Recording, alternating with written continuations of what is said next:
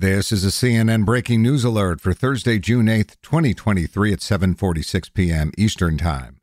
Former President Donald Trump has been indicted in the special counsel's classified documents probe. Sources familiar with the matter tell CNN. Trump confirmed on Truth Social today that his attorneys have informed him he has been indicted. The Justice Department has not made any announcement.